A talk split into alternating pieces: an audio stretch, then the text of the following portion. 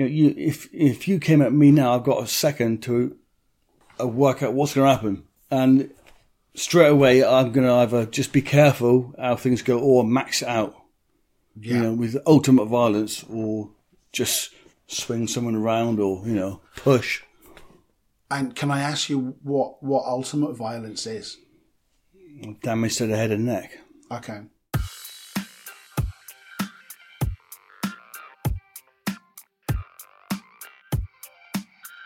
Hello, and welcome to Conversations with Criminals. My name's Matt Price, and I had a few questions about crime and criminals that I wanted answering. This podcast is the answer to those questions. Of course, I, I say that quite casually, but up until a few years ago, I never spoke to anyone on the wrong side of the law. So, this podcast is also my journey.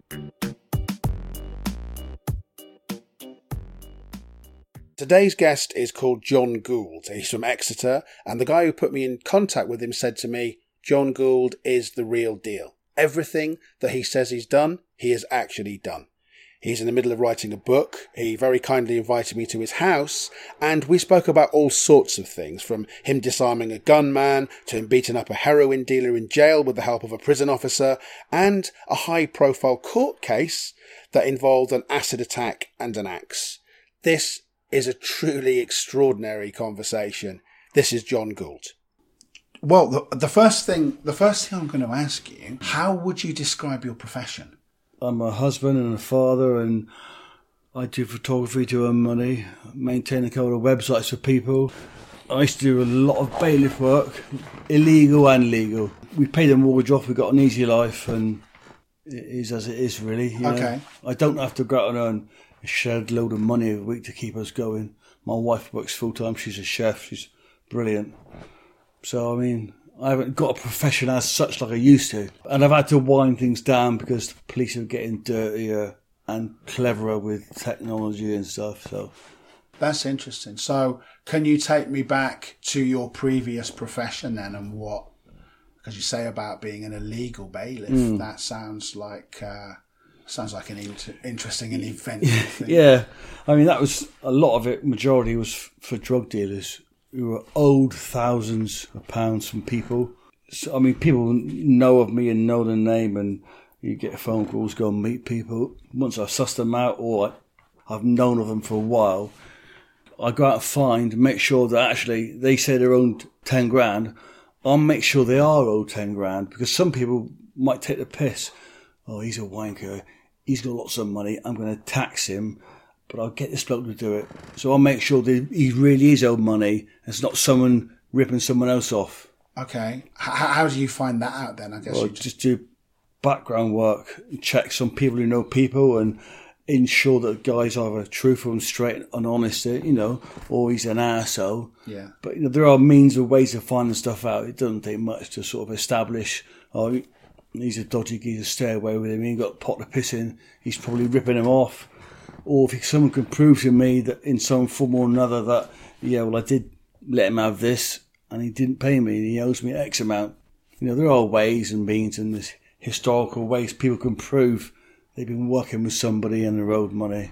Okay. So I'd, I'd always sort that out. I'm just wondering about because you make it sound quite straightforward. If that if that's your job and your way of life, is hmm. it straightforward? Do you get better at it? It's as it's straightforward as I make it, really. I mean, I always say to them, I'm a bastard, but I'm an honest bastard. What you is what you get. And um, I'm, sort you know, I'm pretty truthful with stuff. Unless I've, if I talk to the police, things are different. Police can be liars, untruthful. You know, I've had that in my time enough times. Okay. Well, I'm going to get back to your relationship with, with the police, Yeah. if, if I may, at some point. So if so, if uh, if you, you have to go and and get money back from someone who owes a drug dealer money, what's the technique? Do you go alone, or, or would you have gone alone? I, I go on my own because I haven't got to worry about someone else. If something goes wrong, I can fend for myself. I've got to worry about someone else. If the police pull us, you've got to think, you know, if someone slips up and says something they shouldn't, it's just easier. It's always easier on my own. And I know what to do. I've hidden in bushes for over five hours, you know, doing things. And, and it's easy doing it on your own, you know. because the first thing that I that springs to mind then is I'm trying to put myself in your shoes because I, I that that would just frighten the life out of me. Were you ever afraid? Oh yeah, of course, yeah, And yet you still did it, and, and that's what I'm trying to yeah. understand. I mean, it's a, to me evidence about principle. If someone owes someone money, and I've established that, um, you know, I, I go there and I lay it out as it is, and I, you know, I weigh someone out. I treat everyone the same. If it's a big bloke who looks nasty or a little bloke who looks like a ice cream man, I'm going to treat them both the same. right. Because in my eyes, you don't underestimate anybody. A, a little man could do as much damage as a big man. Yeah. So, and if it goes off, you know, you if if you came at me now, I've got a second to uh, work out what's going to happen, and straight away I'm going to either just be careful how things go or max it out, Yeah. you know, with ultimate violence, or just swing someone around, or you know, push. And can I ask you what what ultimate violence is? damage to the head and neck. Okay. That's what's going to put you down, you know. Yeah. Okay. That's the ultimate. Simple would be push, shove, punch in the guts in the solar plexus. You told me about taking on some guys who had chainsaws and you had a hammer. Yeah. Can you tell me about Yeah. that? At a call about half past two, quarter three in the morning, um, some friends of mine being chased around a city by blokes in an escort van. They sort of knew them, and he said they got fucking bats, um, baseball bat with spikes on nails in it, chainsaw. So there's three of them in a van chasing three of us in a car, and I said, you know, why aren't you handling this yourself? Because the bloke who run me's can handle himself. I don't think he had, he had the bottle. So uh, there ain't many people who will take a chainsaw to another person. So anyway, but I grabbed a hammer because I'll use that if I got to. Yeah. And if someone's got a chainsaw, my top, and I got a confrontation, my top will come off, Right. and use it as a lasso. That will, for a, for a split second, you can have a lasso, a chainsaw, and it'll take it away to the ground, or if, hopefully it will chew it up enough that it'll almost stop, and then I can get in close to you, and then. So I'm not too bothered about that as such. Or I stand ten foot away from you, and just throw the hammer at you. Oh, that yeah. So that that makes I mean, sense. I'm, Poundland used to sell these hammers, a bit smaller than a standard hammer. I used to have like, like a, a beyond the car seat. I used to have like you know, six or seven of them all the time because they were good for throwing at people. they were cheap. yeah, Throwing one pound hammers at people. Yeah, I suppose if you had a really Yeah. like an expensive hammer, Yeah. it's costing you money. Then Yeah. you're going to throw away your profits. but also the, the good technique was to throw it in front of your feet because it bounced up. okay. Because people expect you to throw it at them straight. Yeah. But no, I throw it on the floor, and and I've done it too many times. It hits the floor, comes up. How quickly does your reputation get around then? You know, because if you're prepared Mm. to go to those kind of lengths, although it, I mean, it seems fairly reasonable. So, you know, if someone's phoned you, can you come and help me out? Mm. And you you got to take a course of action. But how quickly then does your reputation build as someone who's not to be messed with? I didn't realise how big my reputation was f- for many years because I just used to think of myself as an average dude. Right, But I mean, over the years, it's just obviously got pretty big, you know. And I still think of myself as an average bloke because I think anybody can dish out violence if they have to. I just used to dish it out a lot, you know. Yeah, it's interesting because one of the first things we said when we started talking was that you know that we've all got it in us to Yeah. one degree or another. Have, have you seen sort of like mellow on it? Although actually you're quite mellow and unassuming yourself. you know, first yeah. impressions. Why wouldn't you? But you know, you invite him into your house, as I said, it's lovely. You know, and but have, have you seen sort of mellow looking individuals suddenly just lose it? Yeah, to a degree, you know, not always somebody I know, but I mean, I've been up in London doing things with people and you see, you know, an unassuming character, you know, all of a sudden four blocks are laying on the floor and then he's just dusting down and walking away. I'm, I can't sort of say I can think of any names, but Yeah. yeah, people are like that, you know. So we've all got it. It's even Yeah. even me. Yeah, of course. Yeah. If you were cornered and your life's on the line or your, your wife, girlfriend's life's, you know, uh, health and safety's in jeopardy, you know, you know, you'll know. When the shit's about to hit the fan for real, you'll know. Yeah. And you will feel it in your gut. And when I've been in bad situations with these, you know, you almost got to take a shit. Right. Fight or flight. You know, Yeah. and as soon as that feeling for having a, having a crap comes in, it's gone just as quick. But that's when you know you you haven't always got, you haven't got to be hundred percent street wise, but you know when your safety's in jeopardy. Yeah. You know, unless you're pissed, and then you might not pick it up so quick. you Well, know. no, I think alcohol's a, makes a makes a hero out of quite a few people, doesn't it? Without without meaning Hmm. to. Can you tell me about the um, the Arabian Gulf shootout, please? Um, yeah, I, I don't want to go into too much detail because no. I work for a company um, in the Middle East um, doing armed security. okay. And to get that job, um, I had to tell it. I mean, I've got qualified, genuine qualifications for it. I'm not a firearms company certificate, but I was meant to have to, to do the job I was doing. I was meant to be like high grade military, which I'm not. Yeah. So I told a few lies. I mean, the police, when they found out what I was doing, they went hell and leather to try and find out who I was working for. I mean, I don't know what they thought. They knew I was doing armed security, but they didn't like it. Right. But I was out working in the Middle East. There's nothing they could do about it. And, and what it was, we were approached by, I suppose, people with weapons, and a you know a shootout ensued. But it was, yeah, I don't want to say too much No, about no, that. it's all really. No, it's so, but- absolutely but- fine. I mean, just, it was a very, very, very hairy moment. You know, over 300 rounds coming in, and it's very noisy, very scary. It's. I mean, I'm I'm lucky that I'm calm under high pressure situations, which has always proved, you know, useful. So uh, I don't. Th- not everyone can be calm when you're, you know, in a very sort of high threat situation. But I'm fortunate I can be calm and level headed. One thing uh, you've uh, mentioned as well um, that you were you're asked to murder a woman's Hmm. husband, and someone else uh, said, "Can you murder my boyfriend?" I'm guessing that once you have a reputation, do does that happen quite a lot? Do people No, say, it- "Can you sort this out for Oh me?" Oh yeah, I, I get a lot of that. But you know, when this woman asked me to murder her, it was a long-term partner. I don't know if they were married or not. She asked me to murder him.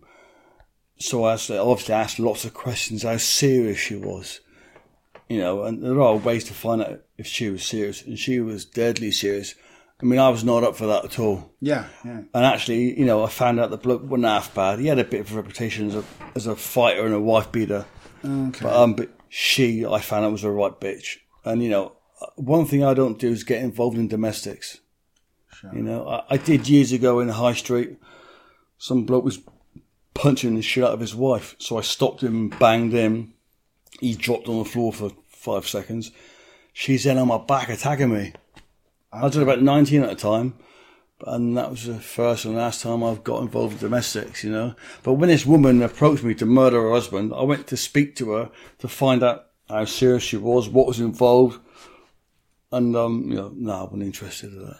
No, no. Would would you talk her out of it? Because it's quite a thing to do. Um, no, I, I wasn't interested. I, you know, I don't know how many other how many other people she could approach with that sort of thing. well, yeah. Certainly, I wasn't interested, and I don't know. I mean, the, the thing is, he he died in suspicious circumstances seven or eight years after, Right. in a fall from a bridge. And I always thought, Jesus Christ, when I heard that, Yeah, was it or wasn't it? You know, Well, yeah, because yeah, I can imagine that is that would Hmm. be that would creep anybody out, hmm. wouldn't it? I can imagine. It's definitely suspicious. you Yes, know? of course. Can you tell me about disarming the gunman in Stoke Hill? Right out here, there's some council flats, and the kids are small. It was a summer evening. They're out there playing football, and they're out for thirty minutes. And they, my son comes in, and my daughter and some friends. Oh, there's a man out there. He's shouting at us and threatening us. Oh yeah, my son shouts. He threatened to shoot us. What? So I said, go back out and play. And I got to the bathroom window and stick my head out, and they're out there playing. Within a minute or two, he reaches out the window. Fuck off, you little ratbags. And he's waving something black that looks like a shit pistol. I thought, shit. And I thought, I'm going to let the police deal with it. So I don't think it's only about the second time I've ever rung the police for something. So we rung the police and I told him who I was and what was going on. Hmm. Just seen a guy threaten to shoot some kids out the window. So I thought that the armed response would be up here in no time. Half an hour later, nothing. So um, I sent the kids back out to play football. He's doing it again. I rang the police again from my landline. Said what's going on. They weren't interested. So I get my police scanner out and I start listening. And they say about the second call from Stoke Hill reference a gunman. And it says, oh yeah, the caller, me, is known to the, to the police. Take it with a pinch of salt what he's telling us. There's probably nothing in it. He's probably winding us up. So I couldn't believe it. So I went to the phone box again this time and said, I'm going to hurt this bloke if you don't come up here right now. So I gave it a third wait and a go. Nothing come up. So sent my kids out for the third time. He's out there waving a gun around. I'm up in the flat, up the stairs, banging on his front door. Comes out. I said, uh, what's that you're waving at my kids? And he had one arm behind his back. So I, as he pulls it out, just aim it at me, I grabbed it. You, you can disarm people easy enough with a pistol. So I grabbed it, turned it back against him, sort of breaking a finger. He screamed. He released it. I bashed him on the head with it. I then steamed in. I mean, I gave him a hiding. Not a bad one, but knocked a few teeth out. And he went to sleep for a few minutes, you know. Yeah. So then I come in. I showed the pistol to my wife. It was um, just a replica handgun. Ah, okay. Maybe a starting pistol or something. But the kids didn't know that. I didn't know that first of all. Well, no, of Cheeky not. bastards taking liberties. Yeah. Anyway, no police are showing up, and I'm furious. So I go to the phone box, and I put a lemon sherbet in my mouth. So I'm talking like this, like I've had some teeth knocked out, and I make up a name, and I say, uh, the, "My neighbour in number fourteen, John Gould, he's just come into my flat. He took my gun off me, and he's bashed me over the head with. He's knocked all my teeth out. I'm bleeding. He's going to hurt me." you said then the police, you know, saying what sort, what sort of gun was it? Well, I, I was waving at his kids, but that's not the point. He just viciously assaulted me. He's, he's going to get me again. He's coming back up. Please hurry, hurry. He's coming. He's going to hurt me. He's going to kill me. And I put the phone down and I then come back in. I could hear police sirens all over the shop. They were coming for me. Within minutes, three cop cars, four cop cars, armed police came here, came into my house, armed police. Get out on the floor. I, you fuck off. I had a standoff with him right here in the hallway. I said, you know, I, I explained what had gone on. You come up. Now you think that bloke's been battered. I said, how about coming up here for the weapon? You know, when you had a phone call. They soon realised I made a big boo-boo. But in that time, the guy had actually done a runner from there. And during the course of the evening, I had some senior police officers come up, inspectors and all sorts, trying to be apologetic. We realised we'd made a bit of a balls up here. Well, We should have we should have come up in the first instan- instance. And this officer inspector said to me, "Oh, we had a very serious incident in Tiverton come up." I said, "No, you didn't." I said because I was listening to it on the scanner. It was it was a threats to kill, uh, a domestic. That's all that went on there. And he was like shocked at how I knew. Yeah. But, but he knew I was listening on the scanner. I said, "That's bullshit. You should have come up here and you you messed up." Anyway, they were very apologetic, took the gun away. Um, and then every two hours for three days or five days after the event, this is during the night, every couple of hours, police were coming up to that flat, knocking on the door. Eventually, after five days, they burst in and discovered mate had done a runner. And that was the end of it, you know? How important is it? Because you said about listening on the scanner. How important was it at the time for you to know what the police were doing? Was that just part of everyday life for you? It was at a time. It was it's fun to listen to, but that on that evening, I wanted to know what was going on. Once I realised they weren't going to come and respond, shit, I'll, I'll listen in and see what they're doing. And then, like I said, oh, he's known to us. Take what he says with a pinch of salt. I thought, you bastards. If it happened today, you get the chopper above you and you got armed police here in no time, you know. I can't imagine what that must have been like. Yeah, it's, it's totally unfair. Totally unfair. And, you know, they did, they made a cock up there.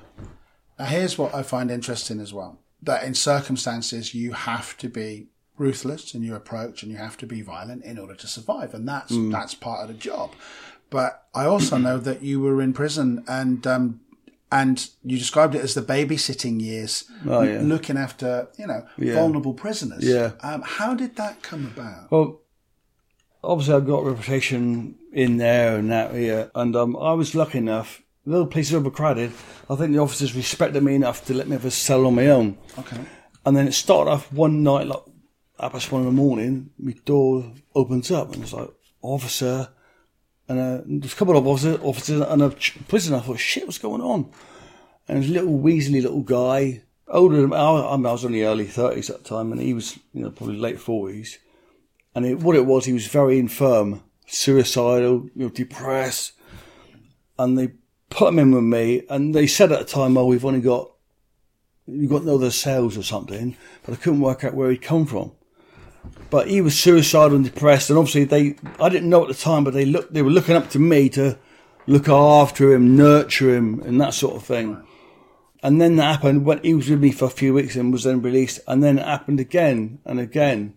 And an officer spoke to me, officer who I knew, and he said, "Oh, yeah, uh, we respect you enough and know what you're like. Your reputation's is bullshit, really. You're quite a sort of nice chap, and so uh, we respect that you can help these guys. I mean, there's one time it happened. This big tall scouser come in, skinny bloke, ginger head, and he had all like burns or friction burns and scabs around his neck. The officer said to me, trying to kill himself. The officer's talking to us, we're trying to miss, miss a cup of tea and went. And then I said, what happened? He went, oh, I was in a cell. It was stinking. It was dirty. It was damp and that. I didn't want to be on my own. So I pretended to commit, try to kill myself. So they put me somewhere else. And I thought, you, you've, you've definitely had a go at it. But anyway, you know, I was up for most of the night talking with him and all, just trying to treat him like a nice guy and just, again, nurturing him and showing him some compassion. And sadly, um, he did kill himself months and months later. So yeah, but yeah, it's nice to know that I was uh, looked upon in that sort of manner. I, you know, I found solace in that. It was nice. That's that. Yeah, that that's interesting to hear. And and how, important is is respect whilst you're in prison? Yeah. I mean, is, is that Yeah. important? Being respected. Um, only in, in, the, re- in the way that you don't get piss taken out of. But I mean, I, I respect anybody and everybody. You know, I, I treat others how I wish to be treated. Which I can't argue with that. Yeah, yes, you know. That's, that seems perfectly reasonable. Yeah. But then that, of course, that also makes some of the things you've had to do kind of that much more interesting in a way as well, Yeah. Because it, you know, you're very matter of fact about it. I would like to ask you, um, about, yeah, the, uh, what prison, the prison heroin dealer. Oh yeah, there's um this little Ron. He, you know, he says he's stockish but short, and um he had all the best stuff in his cell, best f- trainers, which is important to some people, and uh, nice stereo, and he obviously had money because he had all nice things and his cell, food and stuff. And I didn't like him because he was selling fucking heroin, running around the cell. He's up his ass. The officers knew that, but couldn't do a lot about it. Uh, Why can't they do anything about it? Well, at that time, they had no way of um, knowing if people have got it. Did they got an X-ray machine that you sit on? But then they had no means of finding out and confirming. I mean, I didn't like it anyway, and he was a bully. I seen him slap people around who obviously were late paying him. And then there was this big dopey guy one Saturday afternoon. I never met him before, but I remember him because he was so big, big unit, and he had these big size 12 or 13 brand new like Nike trainers, expensive, and people like to have those sort of nice things in, inside brand clothing and shoes. And I noticed him because they were big and white, and he was a big bloke. This heroin dealer was talking to him about something and kept looking at his shoes, but I didn't pay any attention back then. And I remember the guy kicked the chair away from him when the big guy went to sit down. Well, later that evening, I saw the big guy with standard prison trainers on, cheap rubbish, you know. Yeah. And then the next morning, I saw the drug dealer with these fancy brand new trainers, and I thought, shit. And I just smelt a rat. So I saw the big guy a bit later on. It was on a Sunday. I said, "Hey, what happened to your training shoes?" Oh, nothing. I said, "What happened to your shoes?" Oh, he's looking around. See that bloke over there? I said, "Yeah, he's got them, money. Yeah, he took them off me." I said, "What?" He took them off me. I said, "Well, why didn't you stop him?" Oh, I'm not a fighter. I said, "Jesus Christ, mate, that's that's that's bad. Has no one done anything about it?" Oh, no one's willing to help. The officers won't do nothing. You know, I can't prove it and I hated that, you know, bullying. So it, and it really got to me bad. You know, I was wound up. I, I was a bit outspoken and almost like I was shouting a little bit, just in fury. And one officer said to me, he'd obviously been watching us talk. He said, "What's the matter?" So I said to him, whatever the guy's name was, the heroin dealer, I said, "Me has taxed so and so on that C landing for his trainers, stole his trainers off him." I said, "The bastards! I, I want to give it to him." He said, "Well, we fucking hate that bloke. He's always heroin. We know what he's up to, but we can't prove it." First chance I get, I'll give him a slap and get his trainers back. And the officer sort of nodded.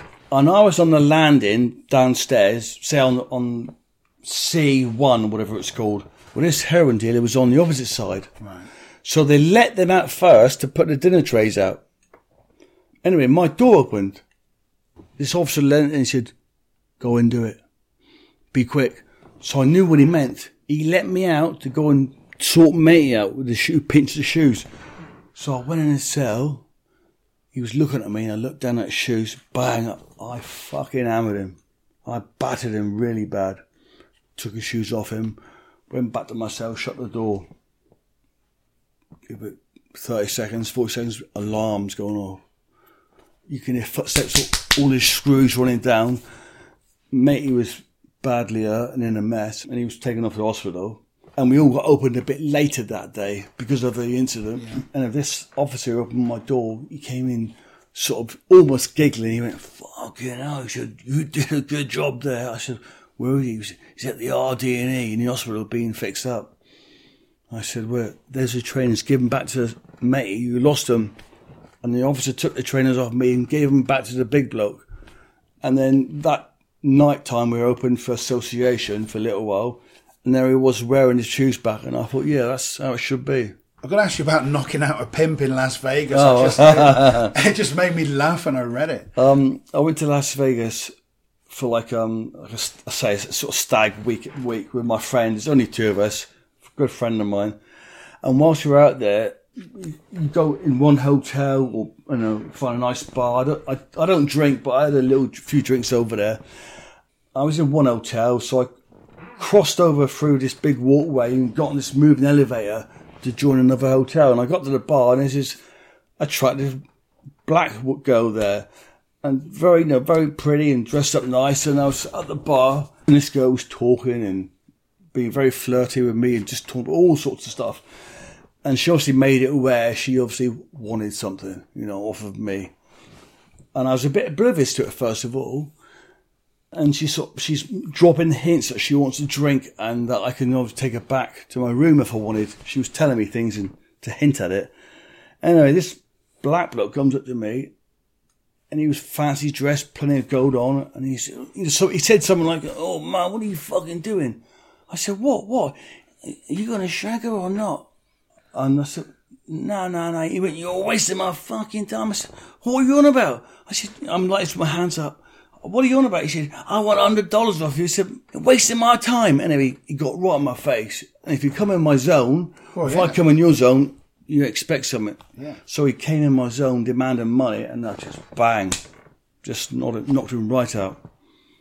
And he dropped where he was, you know. And I thought, yeah, fuck you, you know, trying to intimidate people. Yeah. And I mean, the place is full uh, of prostitutes and pimps and all sorts, you know. But it was a lovely week there. Did, did the police turn up at that point? No, no, I expected it because there's security everywhere and, and places cameraed up.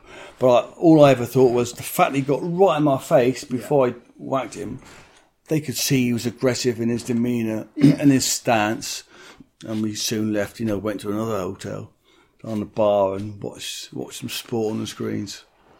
I'm going to explain to the people listening to this actually that you gave me a list, although I will explain it at the, st- at the start of my preamble. You gave me a list of things. So what I'm doing is just picking from the ones that leapt out at me. And actually, I could have just sat here and uh, we'd be here for like three days I mean, otherwise. it's, it's chapters from a book I Yeah. started writing about Yeah, myself. Absolutely. Um, so I thought it'd be easier to have a peruse through that and see what you think. without without a doubt, because you were going to you, you were thinking the original title Urban Command was it Urban Commando? Yeah, I think someone gave, put that in my head and said that's what it should be. I, I don't know what I'll call it, but um, that's a possibility once Yeah. I, you know, once I get it finished.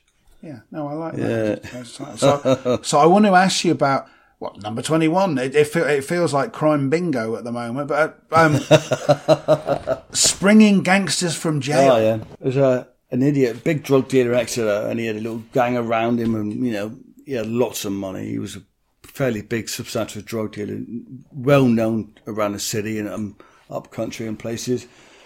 And he basically ripped off some heavy dudes from London, and I would I would say they're proper gangsters, Right. Yeah. very well connected, lots of dollar. Yeah. They got proper weapons, you know, machine guns, automatic stuff. They got well tooled up, you know. Now, when you say proper weapons, Hmm. what what weapons that people have in the West Country? Because you know, up country, people think, oh, Exeter. Yeah. You know, well, they got a pitchfork or something, but it's not, is it? Are, I mean, there are more weapons and guns around now than there ever has been. But you know, back going back then, it, it, a few guns maybe, but knives, and Okay. axes were my favourite thing, and, and hammers. Yeah. you know. But um, these were real gangsters. They had a couple of Uzi machine guns, grenades, Wow. um, a couple of pistol sidearms. I can't remember what they were, but they were tooled up. But this bloke I know, who I was doing a bit of work for years ago, he did a big drug deal and ripped them off. Right. I'm not paying you. Fuck off. He's down the phone. Um, blah blah. When I was How speaking to him once, How much money would that have been? 60, 61 grand. It's a lot but it, it's enough. Yeah. But I know he'd done bigger deals of hundreds of thousands at some point. Yeah. But they were more about principle. Yeah. So anyway, they ended up coming down and kidnapped him. And it was a, a big thing around the city on a Saturday morning. They kidnapped him. they were connected to a professional boxer. I won't name him, but Sure. a well-known professional boxer you should see on the telly. You would have seen him. They came down in his car, and they lifted this bloke, extra bloke, at gunpoint and whisked him away. Now, the Booker's kidnapper had a little his little mate, always together. They were close friends back then. And this guy followed them, the gangsters around the city, and then he followed them up the motorway. So his mates in the back of the car, they, I know because they told me later, they had him stuffed down in the footwell. They were sat on him, had his, their feet on him. Um, and they were going up the motorway, and this guy was, was following them, and he rang the police and said, look, my mate John has been kidnapped. They got weapons. They obviously said they've got a sh- machine gun and whatever. So, I mean, I've read the statements from uh, these these gangsters, as we call them. I've read their statements afterwards, but they got on the motorway, police helicopter over above the car. Then you got loads of police cars, armed police coming up in a sort of in a parade, keeping the traffic back and getting some distance so they can pull them in. They put all their weapons in a, a rock, big rucksack, gave them to this bloke, and they stopped on the motorway, turfed him and the and the bag of guns out and sped off. And the police managed to catch them up, intercept them, and they all got arrested. And this local bloke grassed them all up, and I was so shocked to to find out he was a big grass Right. okay. massive grass. And for a three or five day period, they kept them in a safe house in Exeter in the motorway. And for the three or five day period, they they got statements out of him about these well known connected gangsters because Scotland Yard have been after these blokes for a long time, could never get anything to stick. But now they had the chance.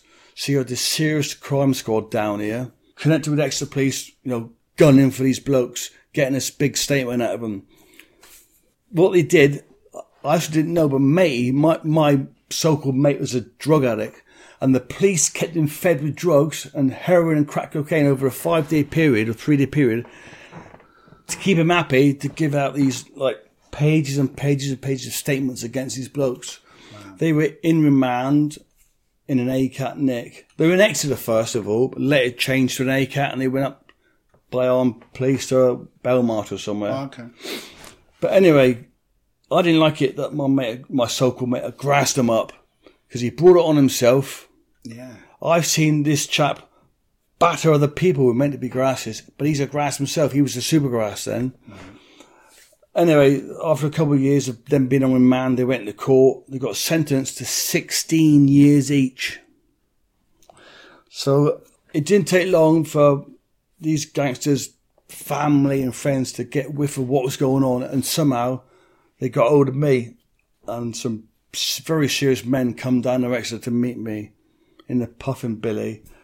Um, we chatted in there about five hours, they basically wanted to know if I can help because I'm known as a fixer Sure. and a bit of a doer. So um, they offered me untold wealth. Believe me, they offered me some big bucks. I devised a plan that I'd find out where this chap was in hiding. He was in a safe house for a long time. And basically, I got him to retract his statement. This took a long time. He retracted his statement. And I got him to explain to me what had happened. And we said a few different things which changed the outcome. And the fact that he was under the influence of drugs, heroin, and crack cocaine Yeah. that the police were giving him over this, over this three or five day period. He then signed the statement. I got him to sign it, and I got a witness to it. Then I told the, one of the dads I got the statement. Look, I mean, it took a few years to do, and then the next day, um, some fancy bloke come down in a big jag, came to my place, picked the statement up that was all signed, and off he went. The very next day, Cherie Blair, Tony Blair's wife, a partner of hers, oh, I forget her name but a partner of hers was this big top barrister. She sent down like um, one of her doers to meet me with another statement to say, right, to this chap, did you make this new statement of your own free will? And he signed it, yes, I did. They took that back and it took up another four or five months. Went to the Court of Appeal in London and they all got out. Charges dropped. And matey rang me. They rang me for the Court of Appeals. They got released. Mate, John, we're out, we're out. We effing owe you big time. We owe you so much. Anyway, and I went up to London several times on a few jollies. They promised me, I mean, they took me shopping, bought me loads of stuff, you know, to bring back here. They promised me big money, big money. And eventually, um, they like stopped communicating so often. And, you know, I, I, I asked what was happening with the money you promised me? Anyway, they, they didn't pay me. So I, I made threats on them down the phone to them. And they said, do you know who you're fucking with? I said, listen, I don't give a fuck who you are. Do you think I'm sat on a bale of egg crunching a carrot? I said, if I can spring six blokes from a prison on my own, you think what else I can do on my own? I said, you know where I live. If you're going to fulfill your threats, I can come down. And I, I never heard from them again. I've been to London several times to try and locate them because they owe me. Yeah. And more important than that, I want to. Re- I'd like to reach out to their dads and their associates to say, "Do you remember me? Because I got your sons and your mates out of a 16-year sentence, and the money they promised on their behalf that you were going to give me, they never did. They bumped me, and I believe these guys." Uh, not the ones who are sentenced, but the ones who come to see me, I reckon they're very serious men and hopefully men of principle. And I believe they should come back and see it from my point of view, what I did and the steps I took to get them out of there. You know, I'd like, I want my money. Or I want to be able to confront them all and, and say my bit. I mean, I had so much pressure from the police. I had a lot of big, heavy cops pulling me over, giving me shit. What am I doing helping get these blokes out of prison?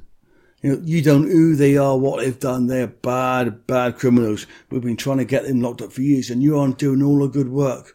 And my attitude was, they got grassed up by a wrong'un Yeah. who brought it all on himself. You know, and you you cops went about it the wrong way. You plied him with drugs for three or five days in a safe house to get shit out of him, and he basically said what you wanted him to say. That's why I did it. Yeah. You know, Well, I imagine the police can put a lot of pressure on people, can't they? Yeah, yeah, They're, they they're, can, They're yeah. highly skilled at what they do. I'm definitely, assuming. definitely.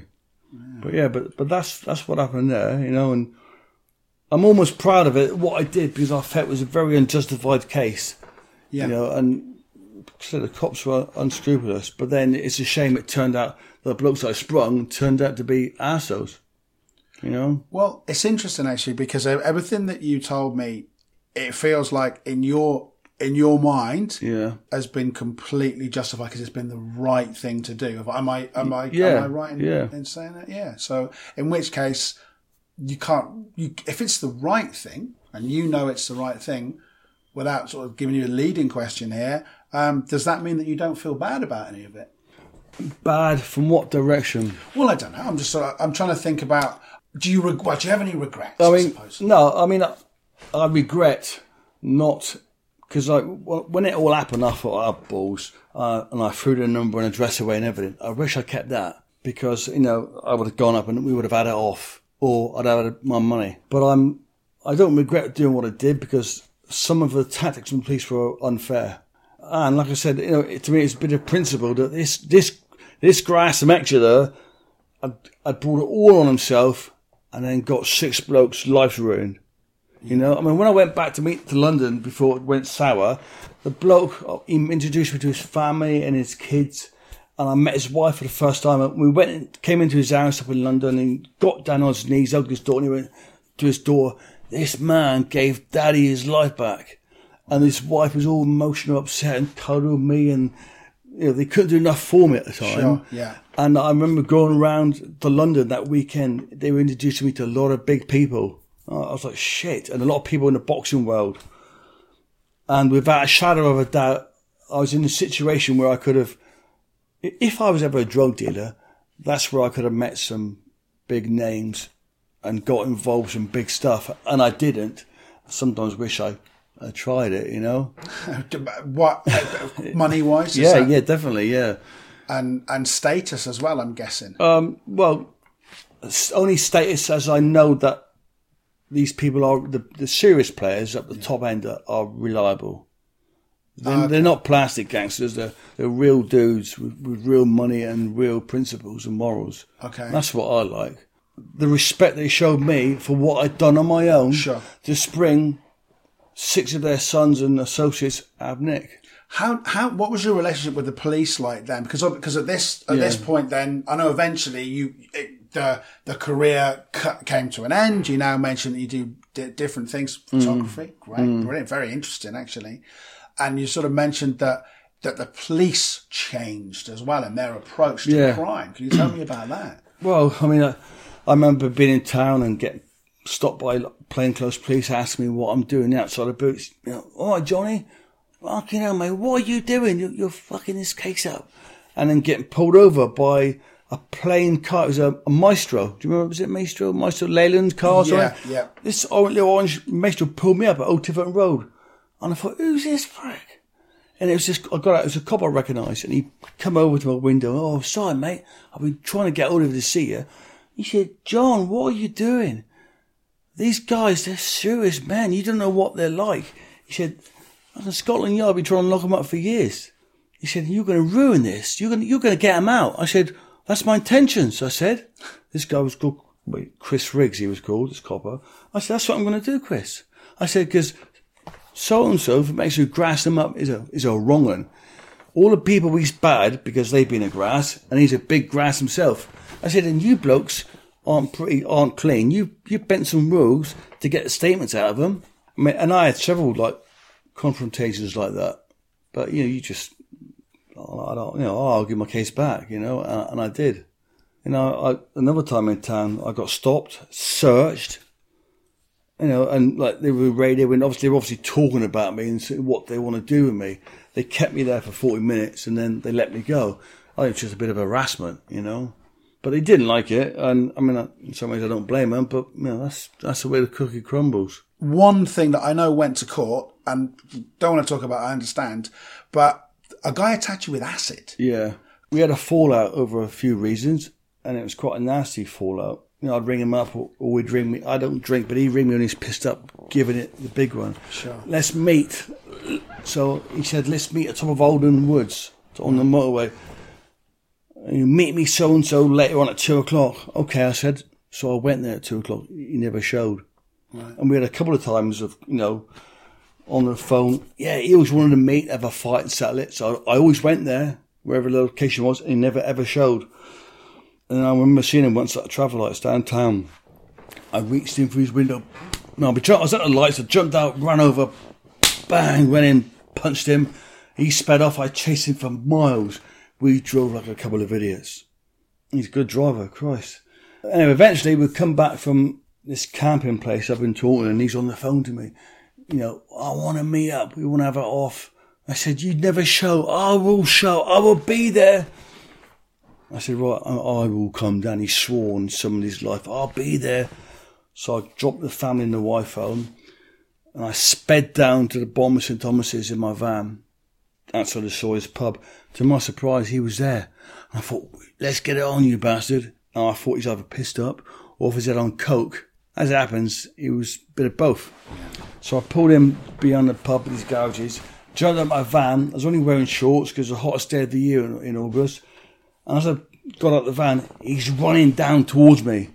And I'm thinking, at last, you bastard, let's get it on. And as he's coming closer, I could see something in his hand. And look, he looked like a yellow tennis ball. As he got closer, I still thought it was a tennis ball. So I'm stood in a, you know, I've got, you know, I've got no weapons. I'm there to fight with fists. As he's running close to me, he gets like 15 foot and just stops and swings this yellow thing at me. And what it was was Jif Lemon squeezy. And he just squeezes liquid all over me. And it was cold. And I'm like, what the fuck? I hope I'm not swearing too much. No, no, not at all. Anyway, this cold liquid soon got warm and hot, and then burnt me, excruciating pain. Really, and I, as he's spraying me, he's saying, "I'm gonna blind you. How are you gonna fight me when you're blind? Say goodbye to your kid. You'll never see him again." So instinctively, I dropped on the floor in a little ball, and I'm rolling around like a dustweed, you know, and I'm screaming like a girl because it hurts. yeah, of course. Yeah. It hurts. And I'm, you know, I'm covered in scars. You know, Blimey. Yeah. um, on some on my head, one side there, yeah. Yeah. and you can see the scarring. Yeah. Oh, Jesus. Yeah. And I'm, these tattoos would have covered the scars up. Uh, so I'm defending my face with my forearms and hands, and this actually is ripping me to bits. And it's so painful. All of a sudden, he stopped spraying it, and all of a sudden, the pain stopped. And now, because he's got nothing left, I'm able to get up. And as he starts to back off, I, I th- I'm sure, I can't remember it, but I'm sure he had a knife on him yeah, something, you know, anyway, for whatever reason, I went into my van, grabbed a shovel. In there's a big axe. Shit, I pulled that out and I chase after him and I'm s- catching him swinging at his head. I mean, I'd lost the plot a bit. yeah. And then we, he goes behind a car, so I'm chasing him around this car, swinging it across the roof, trying to hit him. And he breaks away and runs down towards all his mates outside the Sawyers, and I'm gaining ground, and he's running real quick. And then in like slow motion, as it, it got into slow motion, and as he's running and sprinting, his arms are going up and down, up and down. And as his right arm went up in slow motion, I swung this axe and it caught him right under the arm, severing his main artery. Wow. And it, went- you know, it was a big psst, started spraying everywhere. And as he was, he, st- he was running towards his mate, and he slipped on some gravel, and his arms were up in the air, and it started spraying blood. And I thought, oh shit, he's in trouble here, and so am I. And he's screaming, "I'm dying! I'm dying!" And he, he didn't think about keep his arm down, keep the vein closed. Yeah. His arms are flapping, and it's spraying everywhere, and it is, you know, shit. It's a lot of blood pumping Yeah. out. Course, yeah. And when it's dark, blackish looking blood, you know it's from a vein, a main artery. Anyway, he's screaming his head off. Oh, girls are screaming. Men are screaming at the commotion. And he's screaming, I'm dying! John Go did this to me! He's killed me! I'm gonna, John Go did it! Him there! Anyway, he's screaming, I've been chopped. I've been chopped. Like with the axe. Yeah. The way he's saying it, I've been chopped, I've been shot, I've been shot. It's sounding like he's been shot. Right. Okay. So as he's shouting this out, people in the flats above are hearing the commotion. They're hearing the men and women screaming. They'd heard me scream Yeah. a minute ago or 40 seconds ago. They'd heard me screaming from my pain. Anyway, so he's they're making. I know the police said they're like you know 30 odd phone calls. Some most of them saying there's been a shooting. Someone's been shot, Yeah. not chopped. I walk back up to my van. I get in it and I drive past slowly, thinking they'll just be, they won't see me, they'll be him on the ground. As I'm driving past slowly, I'm sunk down in my seat. He's screaming, him in the white van, John Gould, he chopped me, he chopped, I'm dying. And I thought, shit, then people see the van. So I just done it down Cowick Street. And I get to the lights and I'm stuck behind cars and I think, sod this. So I just drive through the red lights and I start urinating. Luckily I had a full bladder. And then this all happened within just over a minute, this period I'm talking Sure, about. yeah. And I'm spraying urine in my hand and hands and I'm washing in it as I'm driving. And because I had, you know, what you see on my arms and legs, I could have had on my face. In the sunlight, and when I've had a tan, you can see some of the marks up here. And if I'd not, you know, had the presence of mind to know that urine cancels out um, acid, I would have been a lot, my face would have been pretty much affected. So, you know, I, I say I'm pretty much, I say I saved my face on top of my forehead and stuff and my ear area from horrendous scarring. And as I'm driving across Exe bridges, it doesn't take long for the sirens to come everywhere. Armed police gunning for that, that location of the Sawyer's Arms. And I remember parking up somewhere near town. I dumped my van. A friend come to pick me up in his car. It had leather seats in the back. And where I was laid, and I was where I wasn't able to cover my legs and my back with urine, there still had fresh acid on it, and it, I ruined his seats. Yeah. And that was it. And you know, I wasn't going to ring the police and say what happened, but I had to go to hospital. So I run myself an ambulance.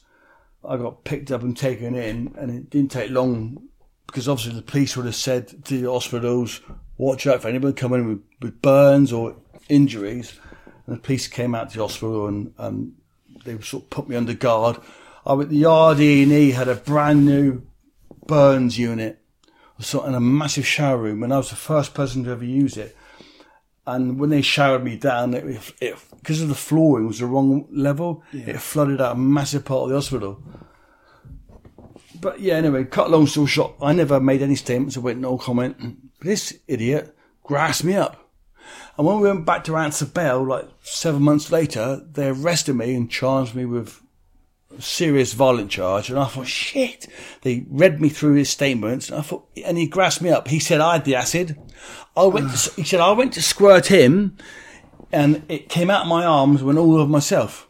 I mean, he spit a bit on himself, and when he was being carted off in the ambulance, uh, the fumes like affected his eyes, and he made such a commotion. The ambulance stopped in the middle of the road under armed guard to take care of him as he was kicking off. A bloody baby, really.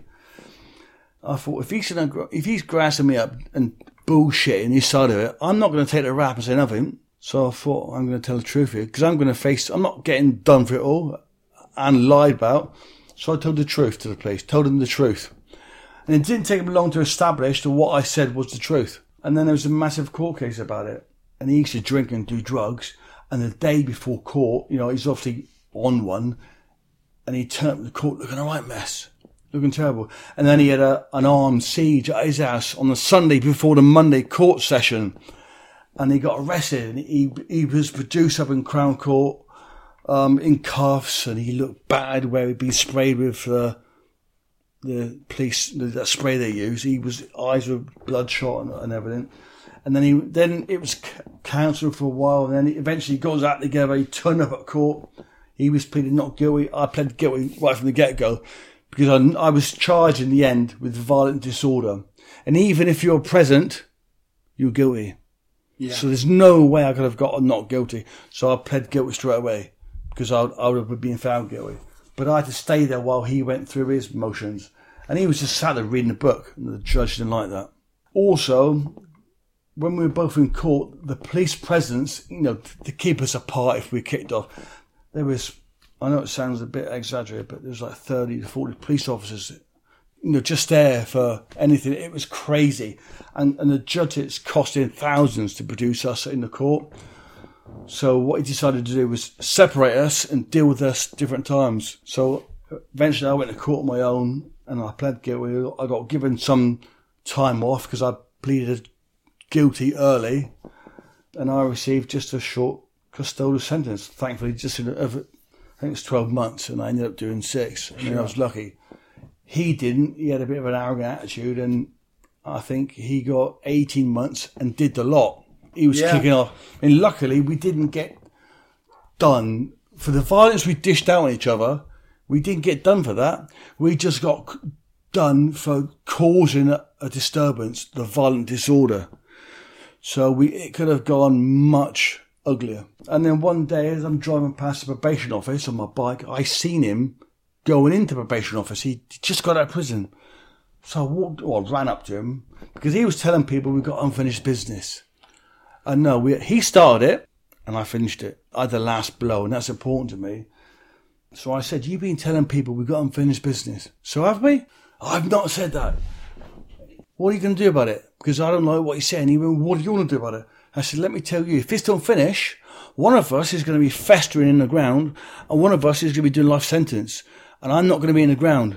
He said, oh, he started mumbling. He said, what do you want to do about it? I said, listen, I won't say his name, but I said, listen, you started this and I finished it. I said, so as far as I'm concerned, if you shut up, that's the end of it. You know, mate, I've, I've said nothing. I said nothing. I said, well, that's to be the end of it then. He said, really? Really? I said, yeah, of course that's the end of it. He was like surprised I said that. I said, you know, but don't forget, you started and I finished it. But that's it now, and stop saying your shit.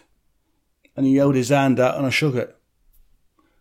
And that was it. And I thought, you know, you've got to be a gentleman about it because it's done and dusted. We both fucked up in some respects. But it, to me, it was the fact that he started it and I finished it. And it's well and truly over And it's now, done, then? yeah, I mean, we're friendly enough now. And actually, you know, he's not a bad bloke, really. He's funny, he can have a laugh. Yeah. He's a bit of a bullshit at times, but Well, yeah, you know, that's in the past, and, and it has to be because this city's very small. If you hold a grudge, it won't take long to bump into him, and things will get ugly. And no, it's done. And like I say, it's important to me that though we started it, I finished it, and I had the last blow. I respect the fact that it ended with a handshake. I don't know why. Yeah, I, I, just do. don't. Uh, it's, it wasn't my plan, um, but that's the way it turned out, and I think that's the way it turned out for the better. Really, is because you see you hear that and it's a fascinating story and obviously people then your reputation sort of builds and and people hear that story and they'll go that is just absolutely amazing you know hmm. i work they'll go well i work nine to five in an office what's life like now is it how does it compare Well, I mean, I, not long after that acid incident, I mean, the amount of people who obviously heard about it and were speaking about it, Sure. and you get lots of ass kisses wanting to shake me hand, and I mean, even some people. I went.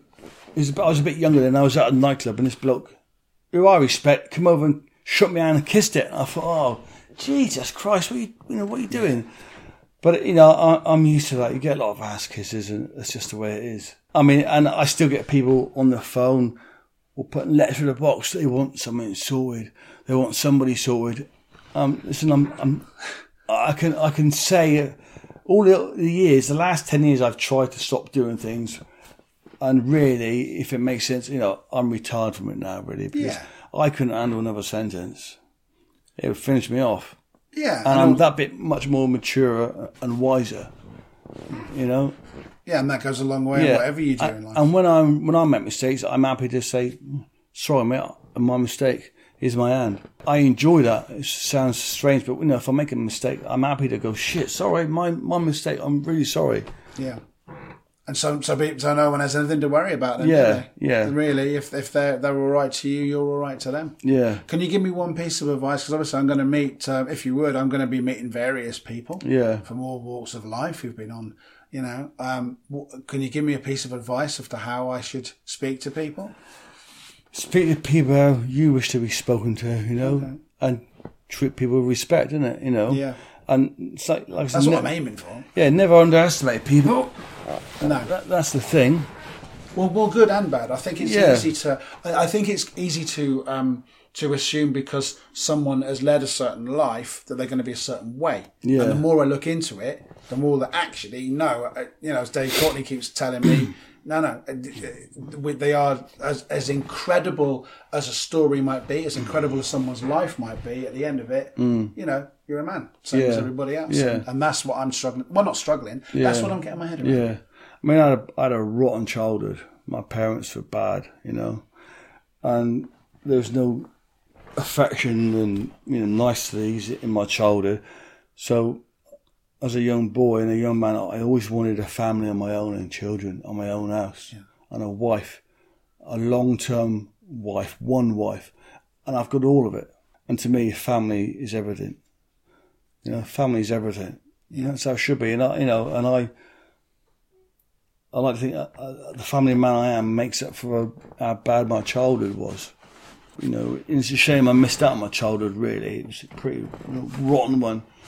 And I always remember when my son was born, I thought, God, how could my parents do things to me that they did? Because you know, when my son came out, I thought, wow, it's my son, my pride, and you know, yeah, it's strange, but yeah, I, I pride myself on my family life and being a dad and a husband.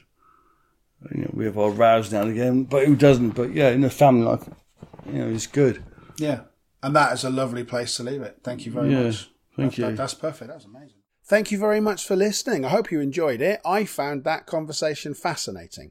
And of course, thanks to John Gould for being such great company. I know we only scratched the surface, John, but I hope that we meet again sometime. Good luck with the book.